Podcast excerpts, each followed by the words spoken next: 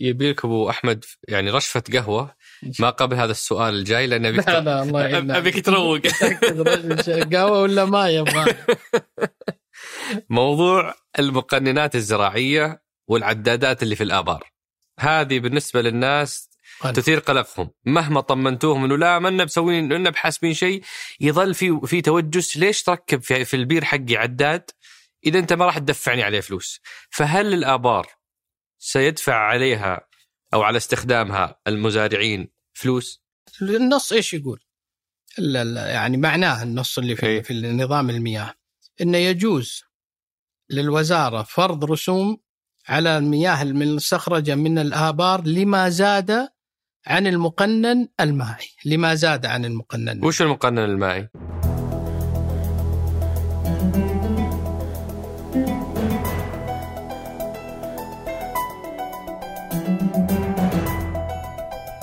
هذا سقراط من إذاعة ثمانية. وأنا عمر الجريسي أستضيف قادة التحول وقادة الأعمال وقادة الرأي وأسولف معهم عن مستهدفات ومستجدات رؤية السعودية 2030 ضيف حلقتنا اليوم هو الدكتور فؤاد آل الشيخ مبارك رئيس المؤسسة العامة للري. في محورنا الأول تحدثنا عن هذه المؤسسة تاريخها سبب نشأتها وليش كانت مرتبطة بالأحساء وإيش المدن اللي تغطيها اليوم آه وإيش اللي أنيط بها مؤخرا اللي هو موضوع آه المياه المعالجة نقلها وتوزيعها. وفهمنا الشكل اليوم اللي هي آه مبنية عليه والخدمات اللي هي تقدمها. بعد كذا دخلنا في حكاية التحول. إيش واقعنا في موضوع استهلاك المياه الجوفية؟ للزراعة في السعودية. إيش الشيء اللي يحاولون يحققونه من خلال المؤسسة وإيش اللي تحقق الفترة الماضية؟ هل فكرة أنه المياه الجوفية عبارة عن أنهار تجري لو ما إحنا استخدمناها آه راح تضيع علينا وبالتالي ما في منطق من عدم آه آه يعني استخدامها؟ هل المياه المعالجة فيها ضرر على الفاكهة والثمار اللي إحنا نتناولها؟ وين خططهم في مسألة ال ال ال ال الزراعة الغير مثمرة مثل الرياض الخضراء وتشجير المدن والمحافظات المختلفة. بعد كذا ختمنا بمجموعة من أسئلة أسئلتكم الثمينة مثل هل المعالجة الثلاثية تخلص المياه من المواد السامة اللي موجودة فيها؟ الموظفين اللي في المؤسسة وعندهم تحدي مع موضوع بدل السكن أو بدل الخطر، إيش تعليق ال ال أبو أحمد على هذه الاستفسارات؟ آه الأصدقاء اللي كانوا يشتكون من مؤسسة آه من منصة ري الخاصة بخدمات المزارعين آه كيف آه رضا ضيفنا على هذه المنصة؟ وبعد ذلك ختمنا بسؤال إيش أهم المشاريع اللي يعملون عليها خلال الفترة القادمة على مستوى السدود أو أو شبكات السدود وشبكات المعالجة وكذلك الري الزراعي في المدن اللي تحت نطاق عملهم. أترككم مع الحوار. حياك الله أبو أحمد شرفتنا ونورتنا. أهلا وسهلا وشكرا لك أخي العزيز على هالاستضافة. الله يحييك. سعيد بوجودي معكم. الله يبارك فيك، إحنا اسعد، إحنا نعرف التمر الحساوي بس أنت فاجأتنا وطلعت مهتم بالليمون الحساوي، وش حتى الحسا فيها ليمون مميز بعد، وش قصة الليمون هذا؟ صحيح ليمونها مميز. وهو الليمون صنف معروف الصنف الأخضر الصغير اللي يسمى اللايم. بوزهيره اي الليمون بوزهيره يسمونه أهل الحسا اللومي. اللومي. لأن ال lime يختلف عن الليمون، ال lime هو الأخضر الصغير هذا. فالاحسا مشهورة بها الليمون والسبب رائحته زكيه جدا و... وريان أيضا. ففي موسمه يعني يعمل منه أعمال كثيرة خلاف فقط استخدامه ك نوع من أنواع الليمون يعني يخلل ويستخدم أيضا في أنواع أخرى ومشهورة فيه الأحساء. فأنت يعني عندك ارتباط خاص مع هذا ال... مع كل منتجات الأحساء كل الأحساء ف... تحديد الكل إيش قصتكم يا الأحساء مع الحساء؟ والله يا أخي الأحساء يهتمون بالزراعة وبالتالي يحرصون على يعني انتخاب الأصناف اللي يزرعونها. وهذا ليس تحديدا على الليمون. مثلا البامية أيضا مشهورة بالأحساء. لو تأخذ البامية في الأحساء تجدها أيضا مختلفة عن اللي تزرع في بعض مناطق المملكة. غير تميز الأرض أهلها مرتبطين فيها ين... بشكل نعم عالي. ينتخبون في أصناف معينة واستزرعوها في الأحساء من القديم وحافظوا على سلالتها. مثل البصل أيضا فيه بصل حساوي أيضا. يعرفون ينتخبون الجزر أيضا نفس العملية لكن أصنافها قليلة. وكذلك الرز الحساوي. وأنا أقصد برضو حتى أبعد من ذلك يعني لما أزور مثلا الصديق عبد العزيز العمران في بيته ألاقيه معلق شعار نادي الفتح ورا مكتبة.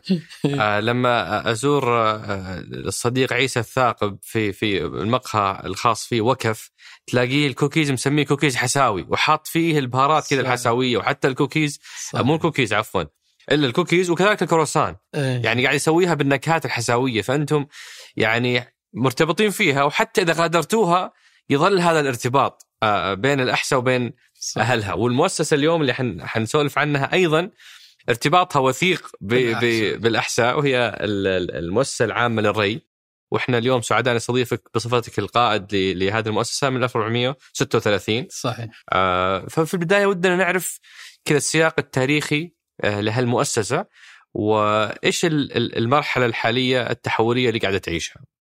طبعا عشان نتحدث عن الأحساء عن المؤسسة وتاريخها لابد في البداية أن نستعرض الواحه الأحساء الزراعية، واحة الأحساء واحة قديمة جدا يتجاوز عمرها 4000 سنة. وهي واحة تتميز بزراعة النخيل بشكل أساسي ومحاصيل أخرى كثيرة اللي ذكرناها. هذه الواحة محاطة بالرمال من كل الجهات. ولكن ما ميزها هذه الواحة تاريخيا هو ينابيع المياه الفوارة اللي كانت تنبع فيها بأعداد كبيرة جدا وبكميات من المياه أيضا وفيرة. وهذه المياه تخرج في شكل جداول بين هذه الواحه النخيل والمزارعين بين عرف بينهم كانوا يتوازعون هذه المياه للسقاية. وما يزيد عن هذه المياه يذهب في مصارف زراعية خارج الواحة الزراعية ويشكل بحيرات تبخير اللي معروفة زي بحيرة الأصفر والبحيرات اللي في شمال مدينة العيون. هذه الواحة التاريخية كانت معتمدة على أنواع الزراعة المختلفة اللي مصدرها الأساسي وجود هذه المياه بهذه الوفرة. مع مرور الزمن وبدأ تناقص المياه هذه المياه الفوارة استحدث المشروع اللي سمي مشروع مشروع الري والصرف بالأحساء. فكرة المشروع أن عندنا مصدر ماء نريد أن ننظمه. فبدل ما تكون المياه تمضي في هالجداول الترابية إنشأت قنوات خرسانية وتم نزع ملكيات المزارع أو النخيل والمزارع هذه وسويت طرق بينها وعملت في هذه الطرق قنوات خرسانية لتوزيع المياه بأحجام مختلفة وأيضا مصارف زراعية لتصريف مياه الزائدة عن الري. وحجم هذه القنوات اللي أنشئ في وقتها كان ما يقارب 1500 كيلو. والمصارف أيضا شبيهة فيها 1500 وشق الطرق قريب من 2000 كيلومتر بين هالواحة الزراعية. فمشروع بهذا الحجم وبهذه الضخامة استدعى وجود إدارة معنية بإدارة هذا المشروع للقيام بعملية توزيع المياه والصيانة هذه. فأنشئ هيئة الري والصرف بالأحساء في سنة تقريبا 92 مع جاهزية المشروع وبداية عمله. واستمرت الهيئة في عملها 92 هجري. 92 هجري. نعم. 92 هجري. وبعد عملها يعني بفترات آه، أنشئت مشاريع مشابهة لها من قبل أيضا وزارة الزراعة في حينها في القطيف وفي آه، الأفلاج وفي دومة الجندل في الجوف. وبعد ما أنشئت واكتملت هذه المشاريع أحيلت إلى الهيئة بحكم خبرتها في تشغيل هذا المشروع بإدارة هذه المشاريع وتشغيلها. فكانت تديرها وهي بالمسمى القديم هيئة مشروع الري والصرف بالأحساء هذه هي الخلفية التاريخية التي استمرت بها الهيئة حتى آه، التحول اللي حصل ليش هالمناطق تحديدا؟ وش إيش القاسم المشترك بين القطيف، الأحساء، دومة الجندل، الافلاج؟ القاسم المشترك إنها كلها واحات تاريخية كانت معتمدة على مياه جوفية وبالتالي المياه هذه إما بدأت تتناقص وهدف الوزارة المحافظة على البيئة الزراعية لما لها من مردود اجتماعي واقتصادي على المدن اللي اللي تعيش حولها وفي وسطها وللمحافظة على طبيعة هذه المناطق الزراعية أنشئت هذه المشاريع. وبعدين ضمت تحت كيان واحد تحت مظلة أو إدارة هيئة الري والصرف بالأحساء سابقا كان هذا هو الاسم اللي اللي يعني عرفت به. وبعد ذلك؟ بعد ذلك طبعا مع مع مع إعادة المنظومة البيئة والمياه والزراعة آه، كانت الهيئة تتبع وزارة الزراعة. وهي فعليا يعني من ضمن منظومة المياه. تتعامل مع المنتج آه، اللي تتعامل معه هو الماء. آه، مع إعادة الهيكلة يعني كان في التوجه أن قطاع الري لأن كان تحت الوزارة سابقا تحت وزارة الزراعة أيضا إدارة خاصة بالري تحت وكالة الأراضي لأن كان في مشروع أيضا للري موجود في الرياض وكان في إدارة بمسمى الإدارة الوطنية للري. فعمل في إعادة الهيكلة أن تجمع قطاع الري كله في تحت مظلة واحدة على مستوى المملكة وتكون هذه في شكل مؤسسة تتحول الهيئة إلى مؤسسة تعنى بإدارة وتطوير قطاع الري في المملكة وبالتالي تتوسع في بقية المناطق وتنتقل لها القطاع اللي موجود في الوزارة اللي تحول حاليا إلى فرع المؤسسة في الرياض. فأنشئت المؤسسة. فتحولت من هيئة إلى مؤسسة. إلى مؤسسة. كل أنشطة الرأي كل الري أنشطة هي اللي تدير. إدارة وتطوير الري في المملكة أنيط بهذه المؤسسة ووضعت استراتيجيتها وخططها وبنت مشاريعها بناء على هذا الهدف. ولما نقول ري فإحنا نتكلم على ري النباتات أو توفير المياه للنباتات سواء نباتات الزينة نباتات المثمرة وكل أنواع النباتات. نتكلم عن الري الحيازات الزراعية. لا نتكلم عن ري المدن والمنت... وال... وال... وال... والحدائق داخل المدن. هذا من اختصاص الأمانات. إي فأنتم ما تدخلون مثلا في الرياض الخضراء ولا ندخل الآن من باب تحول آخر حصل للمؤسسة. اللي هو؟ اللي هو أن مياه أنيط... المعالجه أنيط بها المياه المعالجة لجميع الاستخدامات. المؤسسة كانت تستخدم المياه المعالجة قبل 20 سنة في الأحساء. لما بدأت تقل المياه فكنا نبحث عن مصادر أخرى وهذه واحدة من أهداف المؤسسة من أهداف الوزارة في استراتيجية المياه المحافظة على وترشيد المياه الجوفية والبحث عن بدائل مستدامة للمياه فمن لأن المياه الينابيع بدأت تقل بدأت تقل فنبحث عن عن بدائل. مستدامة وش البدائل اللي عندكم؟ البدائل المستدامة هي المياه المتجددة مثال عليها مياه الصرف المعالجة ثلاثيا ومياه حصاد الأمطار اللي هي مياه السدود. فهذا مصدرين أساسيين يعني مؤسسة عملت مشاريعها وخططها بنتها على الاستفادة من هذا. المصدرين. فتجربة المياه المعالجة بدأت في الهيئه الري والصرف قبل المؤسسة من 18 سنة في الأحساء. فلذلك الأحسن النموذج اللي فيه هو نموذج ليش هو ناجح ونطلب اليوم تكراره؟ لأنه يستخدم كل المياه المعالجة اللي في الأحساء. تماما 100% تماما ما في مياه تذهب. فالاحساء اول أول مدينة بدأت في استخدام المياه العمالية. والوحيدة اليوم هي الوحيدة لا اليوم. لا لا اليوم الرياض تستخدم وقديما بس جزء بسيط. جزء بسيط من المياه. أنت تقول الاحساء كل المياه. كل المياه تستخدم. بل أعظم من هذا وبالتالي بس عشان أفهم أكثر الاحساء اليوم هي المدينة الوحيدة في السعودية اللي كل المياه يتم معالجتها؟ مش كل المياه المعالجة تستخدم. طيب. الآن المياه إيه. المعالجة في كل مدن المملكة تستخدم جزء منها وجزء اما في أودية ولا في البحار على حسب يعني المنطقة الاحتياج إي نعم وعلى حسب البنية بس كم كم من مياه الأحساء يتم إعادة معالجتها؟ الآن تقريبا 220 ألف متر مكعب في اليوم من أصل كم تستهلك الأحساء؟ قريبا من هذا يعني عندنا فقط اللي ما يستخدم قريب من 35 ألف لأنه يعالج ما يعالج ثلاثيا. وإحنا ما نستخدم إلا المعالج ثلاثيا. والهدف إنكم توصلون 100%؟ بالتأكيد بنصل إلى هذا الرقم قريبا بين. فهذا يمثل تقريبا 85% من مياه الأحساء يتم معالجتها. إي نعم. و100% من المعالج يستفاد منه. يستفاد منه. فهذه تجربة نموذجية صراحة. صحيح. ودك إنها تعمم على كل وهذا اللي إحنا عملناه في وهذا هدف إنشاء المؤسسة. وهذا واحد من أهدافها الرئيسية. مؤسسة انشائها لها أهداف كثيرة. له هدف داخل الحيازات الزراعية وهدف خارج الحيازات الزراعية. الهدف اللي خارج الحيازات الزراعية كيف نبحث عن مصادر للمياه ونوصلها إلى المستفيدين. كان سابقا نوصلها فقط إلى المزارع. المزارع، اليوم لما أنيط بالمؤسسة المياه المعالجة المياه المعالجة بجميع استخداماتها وليس فقط للأغراض الصناعية فصرنا نخطط لكل مناطق المحطات المعالجة، نضع نضع خريطة واضحة. وين مصادر الإمداد؟ كمحطات معالجة. وكم الكميات اللي إحنا نستهدفها؟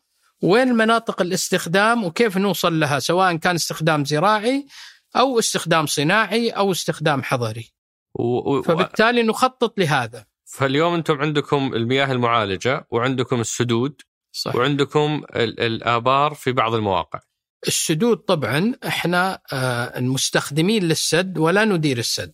من يدير اللي السد؟ يدير السد وكالة المياه الوزارة. أي. من خلال فروعها في المناطق. أنتم تديرون المياه اللي في السد. المياه اللي خارج من السد إذا كان السد ما يستخدم لاستخدامات أخرى مثل استخدامات الشرب وفيه ما يمكن زيادة من كميات اللي يمكن استخدامها للزراعة هذا بيننا وبين التنسيق مع وزارة مع الوزارة مع وكالة المياه. كم عدد السدود في السعودية؟ اعتقد فوق ال 500 سد وطبعا 500 الوزاره سد. إي نعم بس السدود هذه طبعا في سدود آه، شرب مخصصة لمياه الشرب وسدود كبيرة ومستدامة وفي سدود حماية آه هذه يمكن وش أكبر السدود عندنا؟ طبعا أكبرها سد الملك فهد في بيشة وسد جيزان وسد ال... في عدد من السدود ال- الم- السدود اللي نعمل عليها تكفيكم تماما في تلك المناطق من حيث لا احتياجات لا, الزراعة؟ لا, لا طبعا ما يعني هي تشكل جزء من هالمصدر هذا لأن ليست يعني يعني آه، آه، كل السدود متاحة للاستخدام الزراعي بعضها مخصصة للشرب للشرب. في لفت نظري أنا كنت في دومة الجندل ولفت نظري البحيرة. اللي موجودة، صح. بحيرة ضخمة الظاهر هي أكبر بحيرة في الجزيرة العربية. وبعدين نفس الشيء قالوا لي في في الاحساء أيضا بحيرة أخرى. بحيرة الأصفر صحيح. ودي أفهم أنا هالبحيرات إحنا بلد شحيح في المياه ونقعد نسوي بحيرات؟ ماني فاهم إيه، شلون تركين بحيرة كذا الموية تبخر فيها. صحيح. وش قصتها البحيرات هذه؟ طبعا هذه البحيرات هي بحيرات تبخير للصرف الزراعي. المياه إذا استخدمتها للري بعض أنواع التربة لا تستوعب المياه كاملة في طبقة صلبة. هذه الطبقة تأتيها المياه تتوقف عندها. لو تتجمع. ما صرفت المياه هذه الزائدة تتجمع وتخرب عليك التربة تزيد نسبة ملوحتها. أي. فتنشأ مصارف زراعية. هذه تجمع المياه من المزارع وتنقلها إلى البحيرات التبخير هذه. المياه هذه ما تستطيع تستخدمها لأن ملوحتها عالية تصل إلى 6000 إلى 7000 يعني بحيرة دومة الجندل داخل البحيرة الملوحة تصل إلى 30 ألف تقريبا. عشان ال- غير المختص أقارنها بالبحر. البحر 30 ألف 35 ألف قس عليها يعني. آه فنفس ملوحة البحر. بالنسبة لدومة الجندل دوله الجندل الأصفر لا أقل بهذا 7000 أو 6000 والأصفر على فكرة أكبر من بحيرة أوه. أي نعم. أوكي. أكبر من بحيرة الدومة. هذه- فبحيرة الدومة أنشئت لسحب هالمياه هذه من من من المناطق الزراعية لتحسين التربة.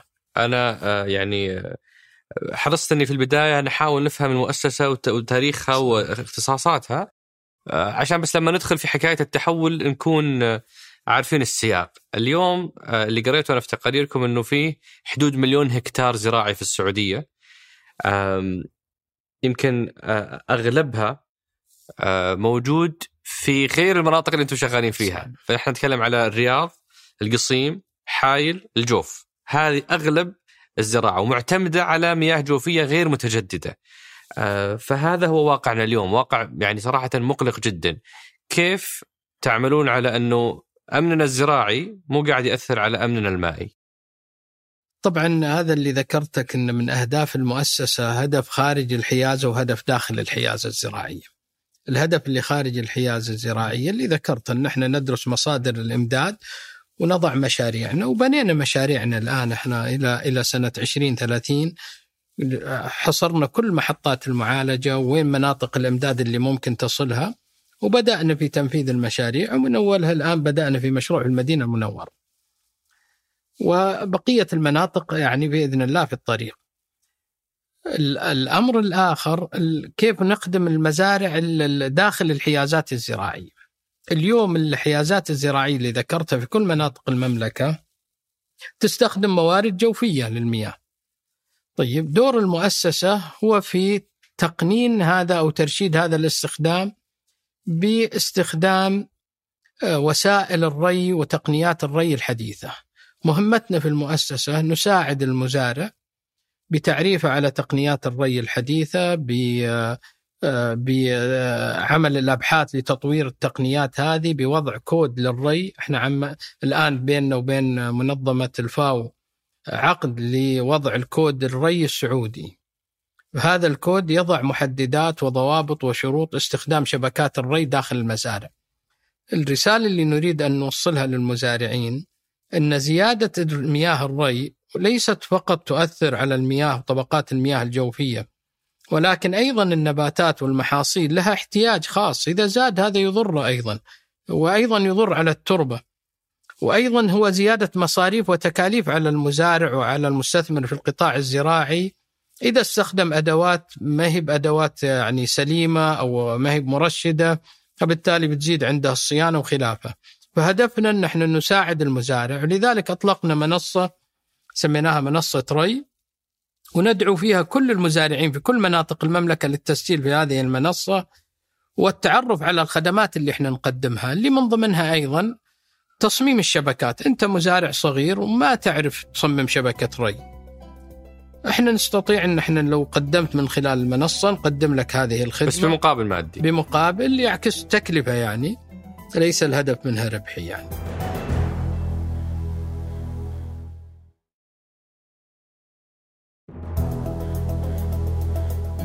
بمناسبة الحديث على موضوع تقنيات الزراعة لاحظت في استراتيجيتكم مكتوب آه، بتركزون على تكنولوجيا الري صحيح. وتقنيات الري والري الآلي. أحس هذول الثلاثة شيء واحد. فيعني إيش الفرق بينهم وإيش الشيء اللي تحقق في نشر هذه التقنيات بين المزارعين؟ نبغى نسب نبغى أرقام. طيب. آه التحول هدفنا هو التحول داخل الحيازة عشان بس لما نقول عن التحكم الآلي هذا نتكلم على منظومتنا إحنا. إي. منظومتنا اللي نديرها اليوم إحنا منظومتنا تحولنا من القنوات الخرسانية اللي وصفتها لك في الأحساء سابقا. اللي فيها تبخر. إي نعم تحولنا إلى مواسير داخل الأرض مضغوطة تدار بنظام سكادا بالتحكم. ما اصبح آلي. آلي. نديرها آليا نتحكم في مخارج المزارعين آليا. فهذا المستهدف الأول. إي نعم. حلو. فهذا يتكلم على منظومة هذا. النقل والتوزيع اللي خارج الحيازات الزراعية. حلو. التقنيات اللي داخل نتكلم عن تقنيات الري. اليوم في تقنيات كثيرة ولذلك عندنا مزارع في في تبع المؤسسة في الأحساء مزارع آه، إرشادية نموذجية. نضع فيها كل تقنيات الري اللي الآن ونطورها وعندنا أبحاث عليها. مثل ال aquaponic وال hydroponic الاستزراع السمكي المائي والاستزراع المائي. وداخل الاستزراع المائي إيش أفضل التقنيات اللي ممكن نعرضها في هالبيوت هذه؟ وندعو المزارعين حتى من خارج يعني من كل المملكة دعينا مزارعين من المدينة من منطقة مكة من عسير ندعوهم للاطلاع على التجارب للاستفادة منها. ونعمل أيضا على أن إحنا نستشرف ما هو موجود في تقنيات الري في العالم. لتطبيقه في في مزارعنا النموذجية وبالتالي أيضا الترويج له للمزارع. كم نسبة المزارعين اللي استفادوا من وفعلا طبقوا موضوع التقنيات؟ طبعا أتكلم عن المزارعين اللي الحصر اللي موجود عندنا حصل فيه ارتفاع من كنا نسبة تقريبا 20 وصلنا إلى قريب من ال 40% 37% تقريبا أو 37% اللي تحولوا إلى هذا التطبيق الري وقستوا موضوع الاستهلاك بالنسبة للمزارع قبل وما بعد التقنيات هذه، هل عندكم أرقام تشجع المزارع اليوم اللي يسمعنا؟ إنه لأن أنا اتذكر قريت في تقريركم أو سويتوا أنتم دراسة عن موضوع تقنيات الري. صحيح. وكانت الأرقام جدا متدنية بسبب إنه في ثلاث تحديات. عدم وجود العمالة المدربة للتنفيذ والصيانه وموضوع التكلفة العالية وموضوع الجدوى. صحيح. آه ففي تحديات، هل هل أثبتت المزارع اللي جربتوا فيها أو طبقت إنه يفرق معاهم لما سووا هذا الشيء؟ هو طبعا آه، إذا تتكلم على الحيازات الصغيرة وهو التحدي الأكبر آه، مكلف عليهم. إي نعم مكلف، فلذلك عملنا اتفاقية مع صندوق التنمية الزراعي إنه يدعم التحول هذا بقروض. والحمد لله هذه شجعت بعض المزارعين للتحول. من المعوقات إن بعض المزارعين ما زال يظن أن الطريقة التقليدية بالغمر هي الأنسب وهي الأفضل يعني يحتاج أيضا جهد. وإحنا نعمل في في في هذا المسار يعني نحاول نقنع هل قستوا الأثر؟ عشان تقدرون تقنعونا تقولون شوف جارك كان يستهلك كذا وبعد صحيح. التقنيات ترى يستهلك كذا. هل قستوا الأثر؟ قصدك في استهلاك كميات المياه؟ اي إيه مقيوس الأثر. طيب هل تقدر تعطينا في المياه؟ كم الأثر واضح لكن هو التكلفة عند التكلفة الاقتصادية هو اللي في يعني أي. الأسهل له لأن فيها تكلفة رأس مالية انشاء الشبكه صح. فالأسهل لا يترك الماء بس كم الفرق بين مزرعة آه، تستخدم تقنيات تقليدية ومزرعة تستخ... في تستخدم في تقنيات- كفاءة في كفاءة الري. اي لا يصل إلى أكثر من 50% تقريبا أو 50% استهلاك أقل. اي طبعا. أوه. اي آه، طبعا في الزراعة المائية نتكلم على 80% انخفاض. والزراعة المائية تنطبق على أغلب الزراعه البيوت المحمية نتكلم أي. عنها اللي تزرع في زراعة داخل بيوت محمية. ولكنها تكون أنابيب مائية أنابيب مائية مغلقة والمياه تدور. والموية تدور. نعم. فهذه تنطبق على كل أنواع الزراعة نقدر نطبقها على كل أنواع المزروعات. ال- طبعا إلا ذات السقان الكبيرة لا تحتاج لها طريقة مختلفة للزراعة. أوكي. آه فيه من المفاجآت بالنسبة لي وإحنا نحضر الحلقة إنه 84% من كل استهلاكنا في السعودية للمياه هو للقطاع الزراعي. يعني شبينا على العالم وأنتم تستهلكون وخفضوا استهلاككم. ترى استهلاك البلدي كله 12% صحيح. يعني ال- ال- المصيبة الكبرى هي في القطاع الزراعي. صحيح. آه، فأليس الأولى أن نركز جهدنا هنا ونضبط الاستهلاك هنا بدل ما إحنا قاعدين نضغط على الناس في البيوت؟ أتكلم عن ك- كمنظومة مياه يعني. طبعا آه، بس عشان نفرق الاستهلاك البلدي التكلفة تأتي من نقله وتوزيعه. مصدر. تحلية المياه مم. إنتاجه ونقله وتوزيعه. أي فهذا فيه تكلفة عالية جدا. وفي الأخير المياه هي ثروة سواء كانت هنا ولا هنا لابد نحافظ عليها. لذلك الوزارة وضعت استراتيجية المياه واستراتيجية المياه فيها هدف واضح جدا. اللي هو؟ اللي هو الانخفاض من 21 مليار أو قريب من 20 مليار متر مكعب في السنة هذا إلى 2015 2005 سنه الأساس. أي إلى كم؟ إلى فيه السيناريوهين السيناريو المتحفظ السيناريو المتفائل نحن نصل إلى 6 أو 7 مليار. فيها. وفعلا لما صدر قرار تنظيم الأعلاف انخفضنا بنسبة كبيرة جدا الآن. وصلنا 13 ولا كم وصلنا وصلنا؟ تقريبا 13 من 20 مليار متر 6 مكعب؟ مليار تقريبا وقريب من هذا. اليوم أي 13 نعم. أو أقل. اليوم 13 أو قريب منها. الآن الجهود اللي تعملها المؤسسة وتعملها الوزارة اليوم هي اللي ستساهم بإذن الله في ان إحنا ننخفض أكثر باستخدام هذه تقنيات الري.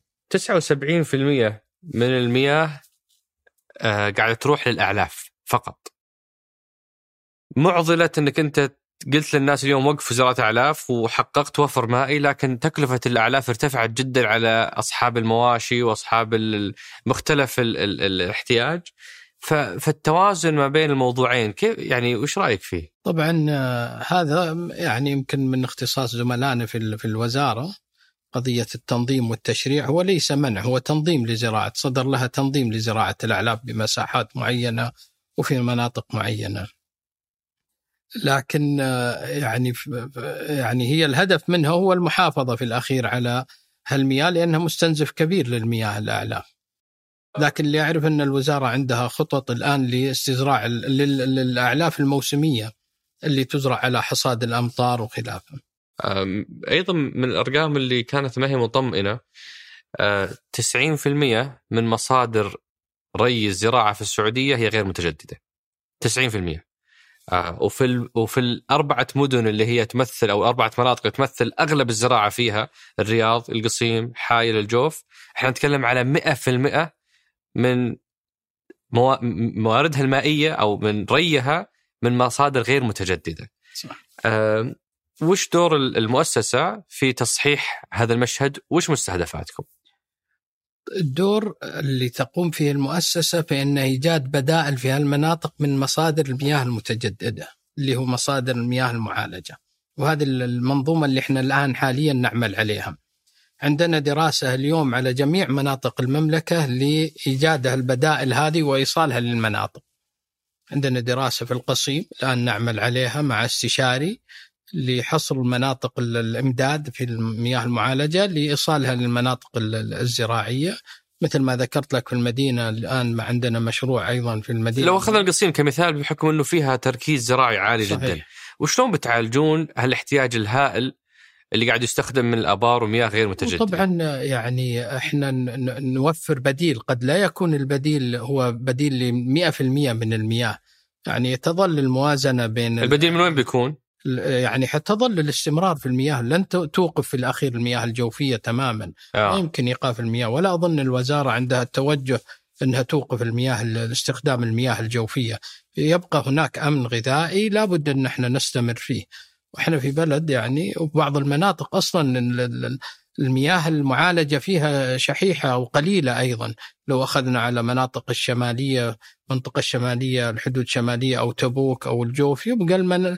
كميات المياه المعالجة بسيطة فيها يعني. وبالتالي في القصيم اللي حيصير مثلا كمثال بأنك أنت آه، حتوفر مياه بديلة اللي هي المياه المعالجة المعالجة من الاستخدام البلدي. جزء من هذا الاحتياج. نعم. فتقلل استخدامك. اي وبالإضافة إلى أن الوزارة اليوم تشجع على الاستثمار في التقنيات الحديثة في الزراعه خاصة في البيوت المحمية اللي هو هذه تشجع زراعة الخضروات اللي تشكل جزء من الأمن. والتشجيع زي ما قلنا بأنه في قروض من الصندوق الزراعي وفي تقنيات. تصل إلى 70% تدعم القروض في هذا المجال. وفي من جانبكم أنتم نماذج وتقنيات صحيح. طيب الاطلاع عليها والاستفادة منها في تطبيقها. وحاطين لي مصادر أقدر أستخدمها أرجع لها شركات مقاولات صحيح. شركات تنفيذ شركات صيانة. نضع التقنيات إحنا وممكن الوصول لها. اليوم هذه سهل الوصول لها. والله مو بالضرورة سهلة بالذات المزارع البسيط. يبي أبي قبيل أبي يعني مثلا في الطاقة الشمسية صحيح. وزارة الطاقة حطت في المنصة المقاولين المؤهلين والمعتمدين من عندها بحيث أنت إذا بغيت تطبق تقنيات الطاقه المتجدده روح لها المقاولين. فأنتم ما عندكم مثلا مقاولين مؤهلين ولا شركات مؤهلة ولا منتجات مؤهلة عشان أنا أروح لواحد اللي أنتم ضامنينه. هل هذا الشيء موجود؟ حاليا غير موجود لكن ممكن عمله يعني. إحنا يعني فقط نتجنب التوصية ب لكن ممكن تأهيل مجموعة من المقاولين. صحيح. يصير ناس مؤهلين بحيث أسهل لكن عندنا النموذج يستطيع اليوم يأتي ويحضر ويشوف النموذج موجود على الواقع يعني. في واحد من من أصدقائي من أهل حريملة قال عبد الله الابراهيم هذا نياه طقاق وشيل وحط. دائما يقول لي يا أخي أنتم يعني بالذات في مقابلات اللي مع القطاع الزراعي وقطاع منظومة المياه يقول أنتم قاعدين يعني تبالغون في القلق على مياه إذا ما استخدمناها تراها أنهار تجري تحت الأرض تبي تروح تصب في مكان آخر.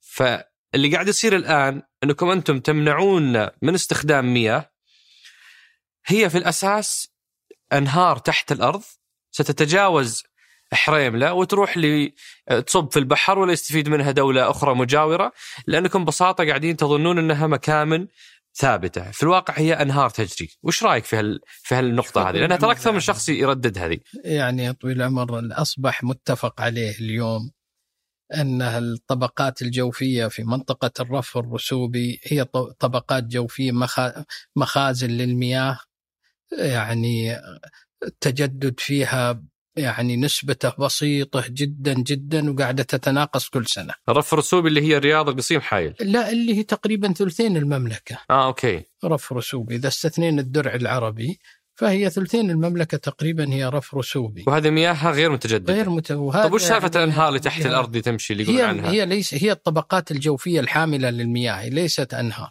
هي طبقة جو. خزان جوفي موجود تحت الطبقات الجوفية. وهذا يعني مشاهد في آبار الوزارة. هي المسؤولة عن هذا الملف وعندها مركز أبحاث وناس متخصصين ودراسات كثيرة عملت. فيعني أصبحت هذه حقيقة اليوم. فما في نقاش أنه هذه المياه هذه غير متجددة. إذا إذا استمرينا في استنزافها فهي يعني مصيرها إلى النضوب وإحنا شاهدنا هذا الآن في اللي ذكرت لك الآبار اللي في الأحساء وفي الخرج وفي الأفلاج.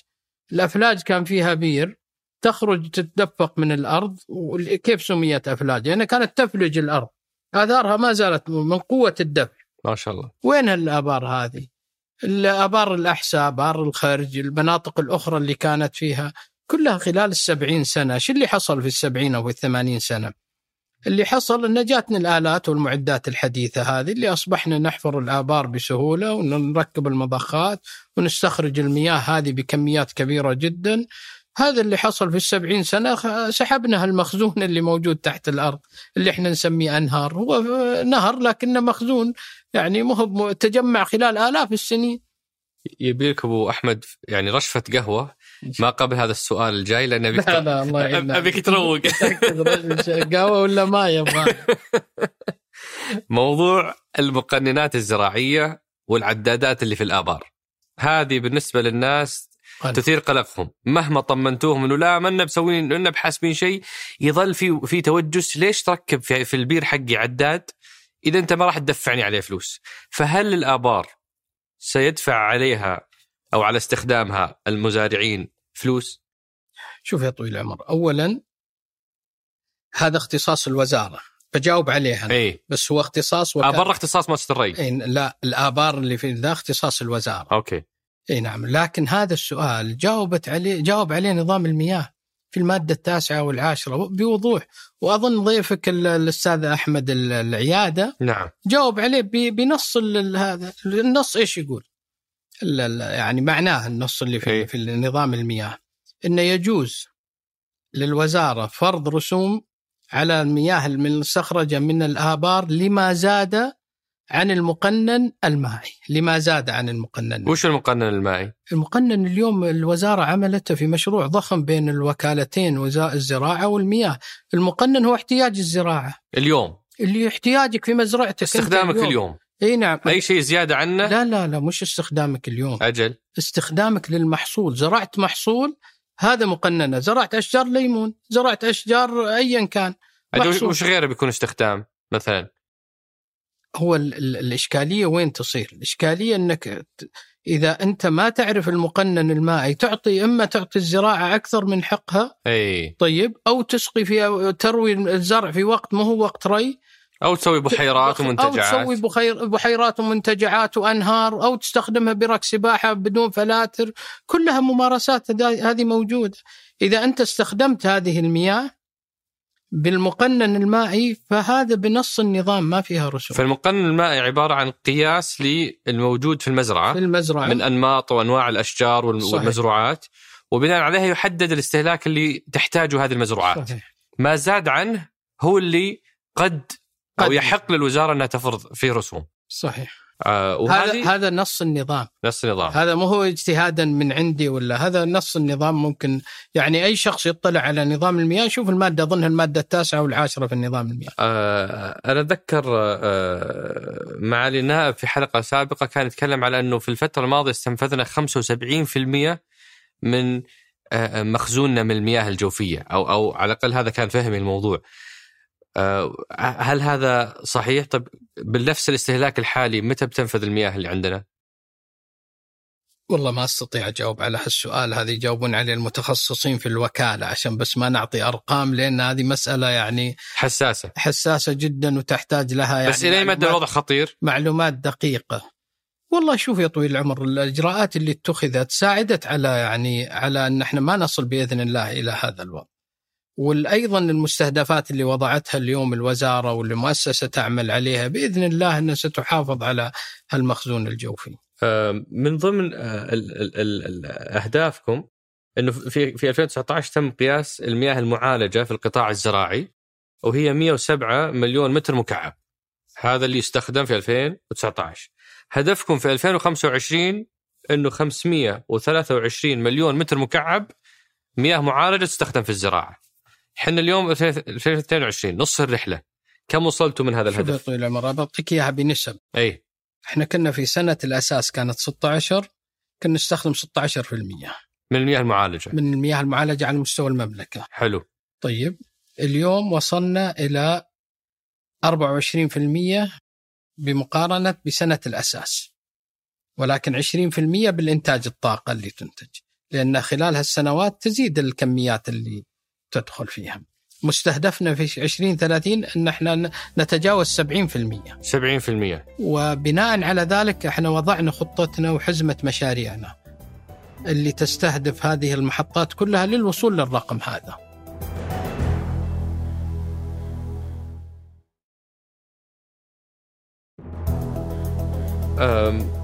ثمان سنوات أبو أحمد في في قياده هالمنظمه في مرحلة مهمة جدا المرحلة التحولية.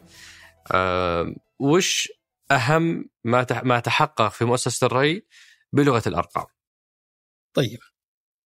أهم ما تحقق هو إعادة الهيكلة حقيقة ووضوح المهام والمسؤوليات في القطاعات المختلفة. أصبحت اليوم هناك مؤسسة معنية بقطاع الري وتطويره وإدارته على مستوى المملكة. هذا التحول أخذ منا وقت طويل لعمل إعادة الهيكلة هذه.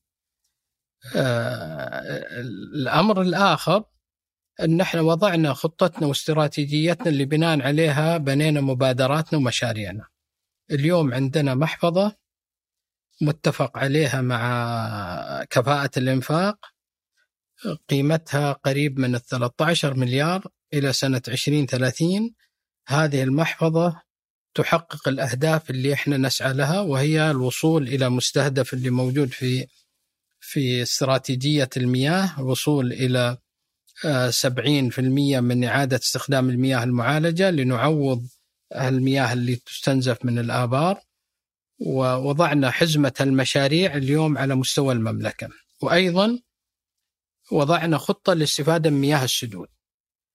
اليوم عندنا ثلاث مشاريع نعمل عليها سدود في المملكة وهي سد الملك فهد في بيشة وسد جيزان وسد عشران بقرية العكاز هذه ثلاث سدود الآن انتهينا من بدأنا في تصاميمها وإن شاء الله تبدأ في مرحلة التنفيذ إيش المشاريع هذه؟ هي نقل المياه من السد إلى المناطق الزراعية اللي اسفل السد. عبر شبكة. عبر عبر شبكات. نعم لري المزارع هذه بدل الآن الطريقة اللي تعمل إن السد يفتح فترات معينة ليغذي هذه المزارع. فيصير في هادر كبير. الطبقه في هادر وأيضا يعني آه، ما في استدامة. ما في استدامة. آه هذه نفذت الشبكة ولا ستنفذ؟ لا الآن إحنا في مرحلة تصميم في الثلاث سدود. أي اي في المبادرات اللي قدمناها عندنا عشرة سدود أخرى في أربع مناطق أيضا مستهدفة لأن إحنا نبني عليها شبكات ري بإذن الله للاستفادة منها.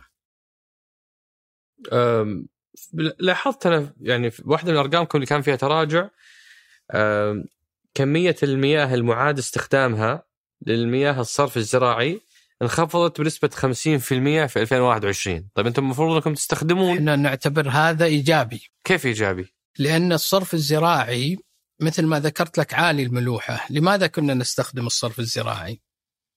لأن كان عندنا نقص في المياه. فكنا نعيد استخدام الصرف الزراعي ونخلطه مع المياه المعالجة لتعويض هذا النقص. وبالتالي تأتي المياه بعد عملية الخلط تصل إلى ملوحة عالية فتؤثر على المزارعين. لكن كنا عندنا نقص ولا بد نغطي هذا النقص.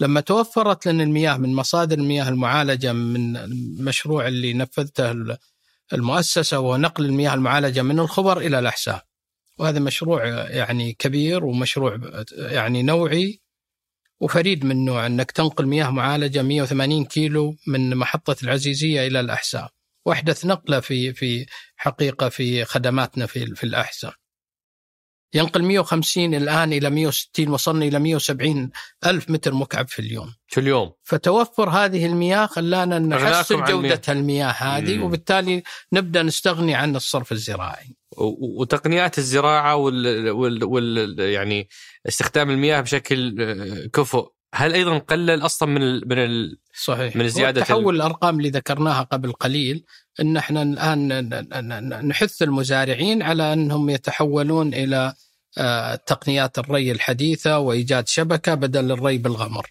وهذا ساعد أيضا في تخفيض كمية الاستهلاك. هل أنتم نفس شبكة المياه نقل المياه العادية؟ هل أنتم نفس الشبكة تستخدمون؟ لا لا شبكة, شبكة منفصلة تماما. منفصلة.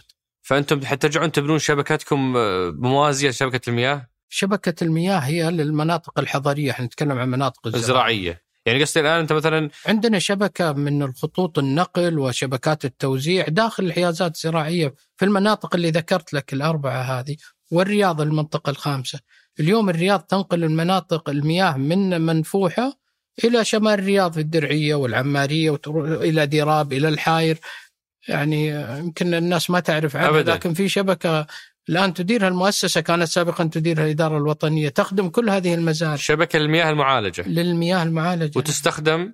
تستخدم لري المزارع اللي موجودة المزارع. في الدرعية والعمارية وال... طب أنا صاحب مزرعة كيف استفيد؟ يق... عن طريق منصة ري يقدم عن طريق المنصة. وتمددون لي. نمد له الوصلة إذا كان هو قريب من الخط الناقل وإذا أنا بعيد. لكن حاليا في الرياض إحنا يعني في صدد عمل دراسة لأن المياه اللي موجودة ما عندنا مياه فائضة نستطيع نوصلها إلى للمزارع. للمزارع حاليا. وأنتم بهالشبكة صرتوا أنتم اللي تغذون الرياض الخضراء؟ آه، آه، بيننا وبين الرياض الخضراء تنسيق هم يستفيدون من نفس المصدر. اللي هو منفوح اللي هو منفوح طبعا الرياض مثل ما تعرف آه، فيها ثلاث محطات رئيسية اللي هو منفوحة والحاير وهيت. هي اللي تصدر تعالج المياه. تعالج المياه. الآن في جنوب الرياض. وهذه المصادر المؤسسة تستفيد منها. طبعا اللي يحصص هذه المياه إلى الجهات المستفيدة هو وكالة المياه في الوزارة. تقول أنتم مؤسسة حصتكم كذا منها والجهات الأخرى كذا حصتها منها. آه فكلكم تأخذون من نفس المصدر لكن أنتم ما ما تغذون مشاريع لا الآن المؤسسة سيكون من دورها أنها توصل المياه إلى بعض المشاريع هذه. أنا بنتقل لمجموعة من أسئلة الأصدقاء أبو أحمد اللي أكرمونا فيها. ويمكن أبدأ بسؤال آه، مهم وجوهري موضوع جودة المياه. يعني آه، هذا واحد حاط طال عمرك آه، نص النظام يقول المادة الثانية والخمسون. لا تستخدم مياه الصرف غير المعالجة في جميع الأحوال والأغراض بشكل مباشر وغير مباشر. ويمكن استخدام مياه الصرف المعالجة المطابقة للمعايير في الري الزراعي المقيد اللي هو أشجار غير مثمرة مساحات خضراء ملاعب رياضية صناعات تحويلية محطات غسيل سيارات وأنتم اليوم قاعد تستخدمونها حتى في الأشياء المثمرة. فهذا الشخص يقول أنتم قاعدين تخالفون النظام وتعرضون صحتنا للخطر. طيب. هذا من المفاهيم الحقيقة سؤال مهم من المفاهيم اللي يجب أن تتصحح يعني. شلون؟ شوف يا طويل العمر. آه اللائحة السعودية لإعادة الاستخدام صدرت من مجلس الوزراء تقريبا في 27 1327 اللي نظمت إعادة استخدام المياه. 1300 ولا 1400 1400 1427 و27 حلو. طيب نظمت إعادة الاستخدام. المياه اللي تعالج تعالج على ثلاث مراحل أولي وثانوي وثلاثي.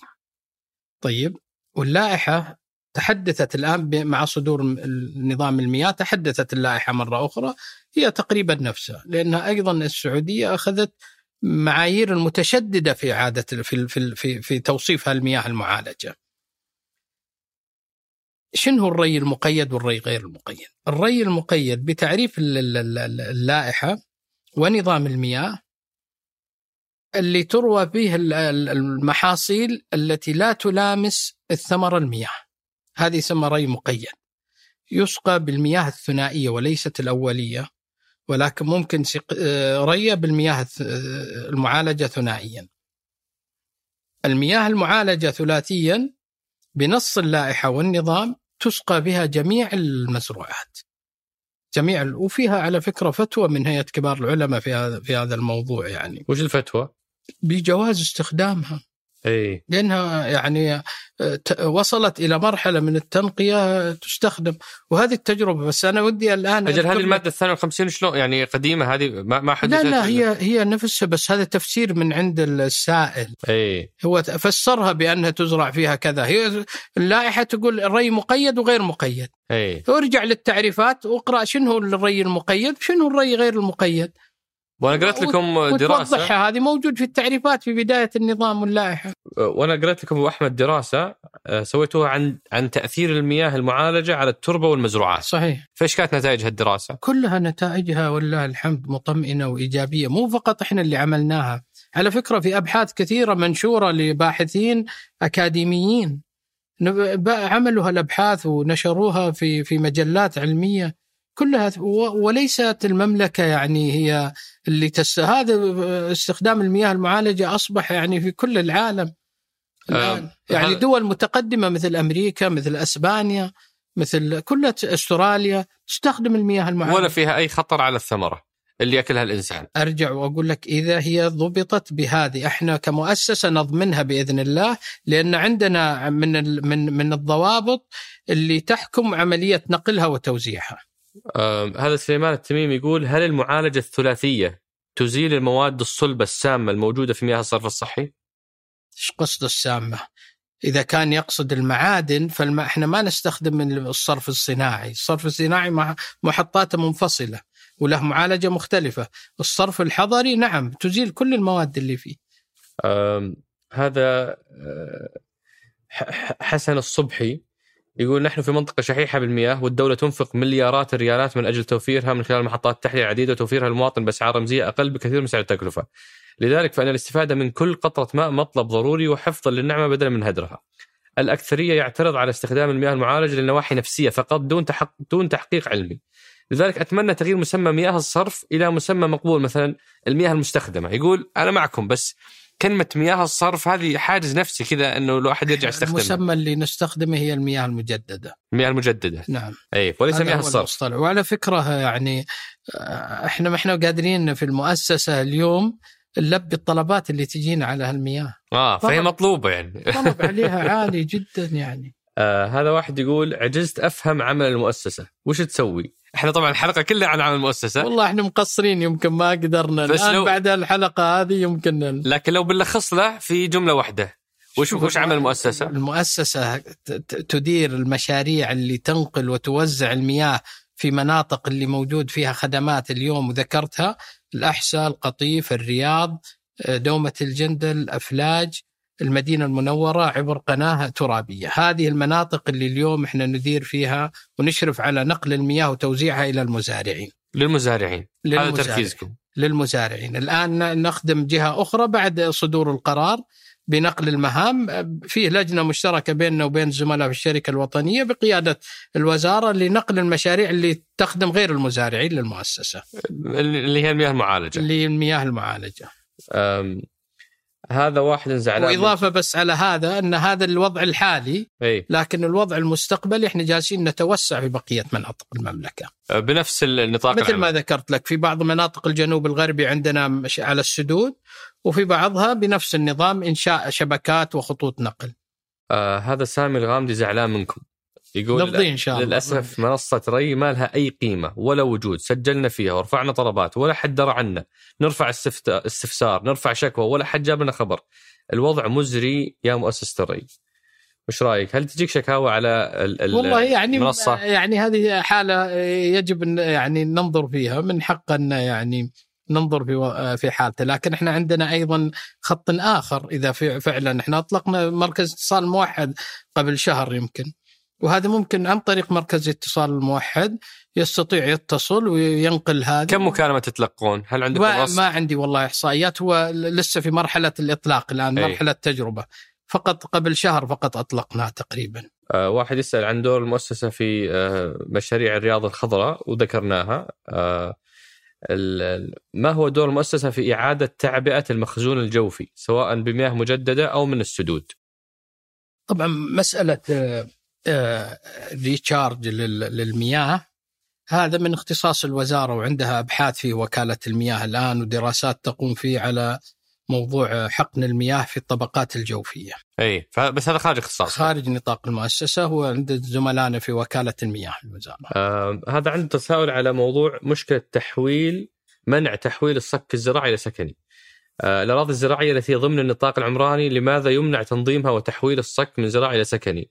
آه رد المؤسسة كان إنه بحجة المحافظة على الواحة. آه يقول أنا أنا كل اللي حولي صاروا أحياء سكنية وأنا الوحيد اللي الآن بلشان بهالمزرعة ال- ال- المهملة. فأنتم تمنعون؟ هو طبعا مو إحنا اللي نمنع هذا في أمر سامي صدر بالمحافظة على الواحات الزراعية في القطيف والأحساء وبناء على الأمر السامي هذا تم إيقاف التحويل في المناطق اللي داخل الواحة خاصة بعد ما سجلت في, اليو- اليونسكو. في اليونسكو ولكن الآن فيه صدد في عمل يعمل لتحديد الواحه الم- المطلوب حمايتها وبالتالي سينظر في الطلبات التي هي خارج الواحه المطلوب حمايتها. وما دام تكلمنا عن الواحه واليونسكو هذا سؤال ثاني مرة مهم صراحة يقول مع دخول الأحساء اليونسكو أصبح هذا الملف يخنق المزارع، جميع المعاملات توقفت بسبب المحافظة على النخلة، طيب إذا النخلة تكلف المزارع حاليا أنا ليش أهتم فيها؟ هي طويل العمر هذا يعني نفس السؤال اللي قبله التحويل من من من زراعي إلى سكني. الواحة الزراعية في الأحساء واحة تاريخية قديمة لها 4000 سنة عمرها. لو فتح المجال على مصراعيه إن كل يحول الأحساء تصحرت. اليوم التوجه هو للمحافظه على الغطاء النباتي. بس أنا شلون تدعموني؟ الموضوع مكلف ما هو مجدي بالنسبة لي. كيف الآن المزارعين في الاحساء يحصلون على المياه مجانا. من خلال الشبكة اللي تتوزع يحصلون على قروض من صندوق التنمية الزراعي ممكن يقدم له فليس الحل بأن إحنا نزيل هالمنطقة الزراعية بها بحجة أنه والله هي يعني إن غير مجدية فقط يعني آه هذا يسأل كيف ستستديمون ماليا إذا أنتم ما أخذتم مبالغ على على الري؟ هل عندكم وسيلة أخرى للاستدامة بدون ما تأخذون مبالغ مقابل الري؟ في دراسات نقوم فيها الآن في في في هذا الموضوع لكن إلى الآن يعني ما وصلنا إلى أو لم يعني آه، آه، تنتهي هذه الدراسات. بس أنتم اليوم اليوم ميزانيتكم تجي من من الدولة. من الدولة. صحيح. ما عندكم مصادر دخل؟ ما عندنا مصادر دخل صحيح. بس الآن مثل ما تعرف الخدمات اللي لغير القطاع الزراعي في لها مقابل مالي ستنتقل للمؤسسة. آه هذه أسئلة من بعض زملائك. واحد يسأل عن موضوع بدل السكن من موظفين المؤسسة. يقول معروف إنه بدل السكن في كل الدوائر الحكومية يصرف للكل إلا المؤسسة عندنا. إذا تبي بدل سكن يتم تخفيض راتبك 3500 ريال مثلا. عمرها ما صارت لا في البريد ولا في تحية المياه ولا في أي وزارة إنه واحد يأخذ بدل والثاني يخصم منه عشان يأخذ بدل. ففي واحد يسأل عن بدل السكن إيش رايك؟ طيب. هذه بلها رشفه هو يشير إلى مشروع التسكين والتحول اللي حصل إي كنا على كادر قديم وانتقلنا إلى كادر جديد لما انتقلنا إلى هذا الكادر بعد ما تحول خدمة مدنية أنتم ولا تأمينات؟ كيف؟ أنتم الآن خدمة مدنية ولا تأمينات؟ تأمينات تأمينات اجتماعية okay. اجتماعية انتقلنا إلى سلم وظيفي وكادر جديد في عملية الانتقال هذه نقلنا كل الموظفين إلى مسميات ووظائف جديدة بنفس مزاياهم؟ أه، ولا خفضتوا؟ لا لا ال 90% استفادوا لأن سابقا ما كان فيها بدل سكن وما كان في تأمين صحي. اليوم في بدل سكن وفي تأمين صحي. فالكل إما على وضعه أو أحسن. اللي ما استفاد أيوه. اللي ما استفاد قلنا له إذا تحب تنتقل معنا ستنتقل معنا. لن نخفض راتبك سنحافظ على الراتب نفسه.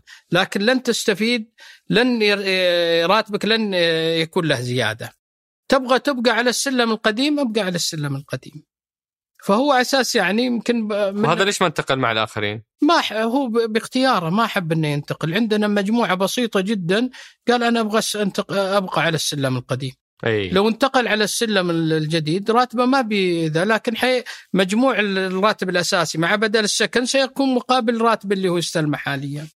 و- وعلى نفس السياق موظف ثاني يشتكي من موضوع بدل الخطر يقول الموظفين اللي يشتغلون آه، في الخطر نفسه مثل الكهربائيين اللي في الضغط العالي ويشتغلون في صيانة يعني يقول أغلب الناس اللي في الخطر ياخذون بدل خطر. إحنا نشتغل في خطوط المياه ومواصير الفايبر جلاس ومواد سامة ليش ما يصرف لنا بدل خطر؟ طبعا بدل الخطر اللائحه حددتها بوظائف معينة فيها حددت هذه الوظائف في السلم الوظيفي الأقل. هو اللي استهدفناهم ببدل الخطر. فموجود لكن مو مو مو للجميع للجميع نعم مو آه للجميع. خليني أختم آه، أبو أحمد بسؤال إني أس... يعني أحاول أتعرف منك على المشهد آه في قطاع الري 2025 وش الأشياء اللي تستهدفون تحقيقها في 2025 آه، بالأرقام خلينا نستخدم. يمكن بالأرقام نتكلم على المشاريع اذا على المشاريع اللي إن شاء الله بإذن الله سننفذها. أبرز مشاريعنا اليوم اللي نعمل عليها اللي في الرياض على جنوب الرياض وهذه مشاريع ستنقل لنا تقريبا آه، ما يقارب من آه، 600 إلى 800 ألف متر مكعب في اليوم إلى المحافظات جنوب الرياض الخرج والمناطق الزراعية اللي حولها. هذا مشروعها والله الحمد يعتمد من المقام السامي. لنقل هالمياه من محطات الحاير إلى محطات وهو في مرحلة التصميم حاليا. وكذلك إعادة تأهيل الخط اللي يذهب للشمال. فهذا المشروع بالنسبة لنا مشروع نوعي في الرياض بإذن الله سيدعم المحافظات الجنوبية ويدعم أيضا المناطق اللي في شمال الرياض الدرعية والعمارية وخلافه. وعندنا المشروع الآخر حاليا في المدينة المنورة نستهدف تقريبا خدمة في المرحلة الأولى 300 مزرعة وفي المرحلة الثانية ما يقارب 500 مزرعة بإذن الله في وادي الحمض في المدينة المنورة. المشروع الأول بإذن الله خلال من سنة إلى سنة ونص بيكون إن شاء الله يعمل والمشروع الثاني في مرحلة الدراسة ويحتاج إلى تنفيذ من سنتين لثلاث سنوات بإذن الله وبالتالي سنستطيع نخدم المناطق اللي في وادي الحمض في المدينة المنورة.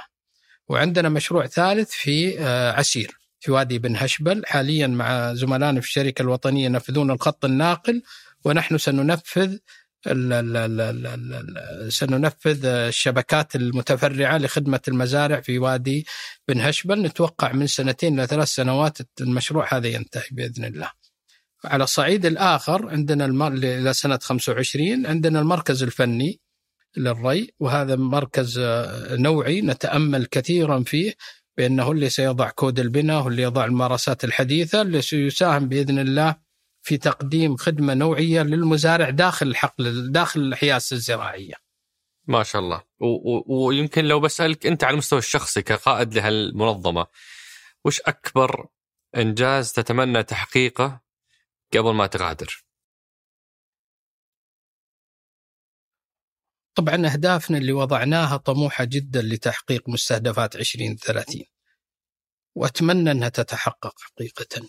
الوصول إلى هذه النسبة 70% من إعادة الاستخدام يعني هذا سيكون بإذن الله إنجاز.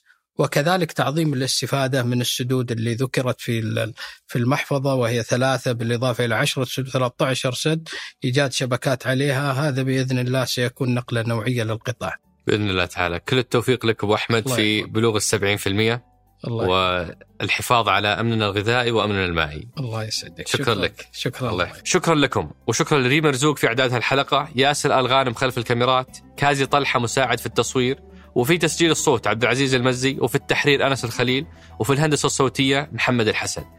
وفي إدارة الإنتاج فهد القصير وصالح باسلامة. والإشراف على إذاعة ثمانية سحر سليمان. هذا بودكاست سقراط. أحد منتجات شركة ثمانية للنشر والتوزيع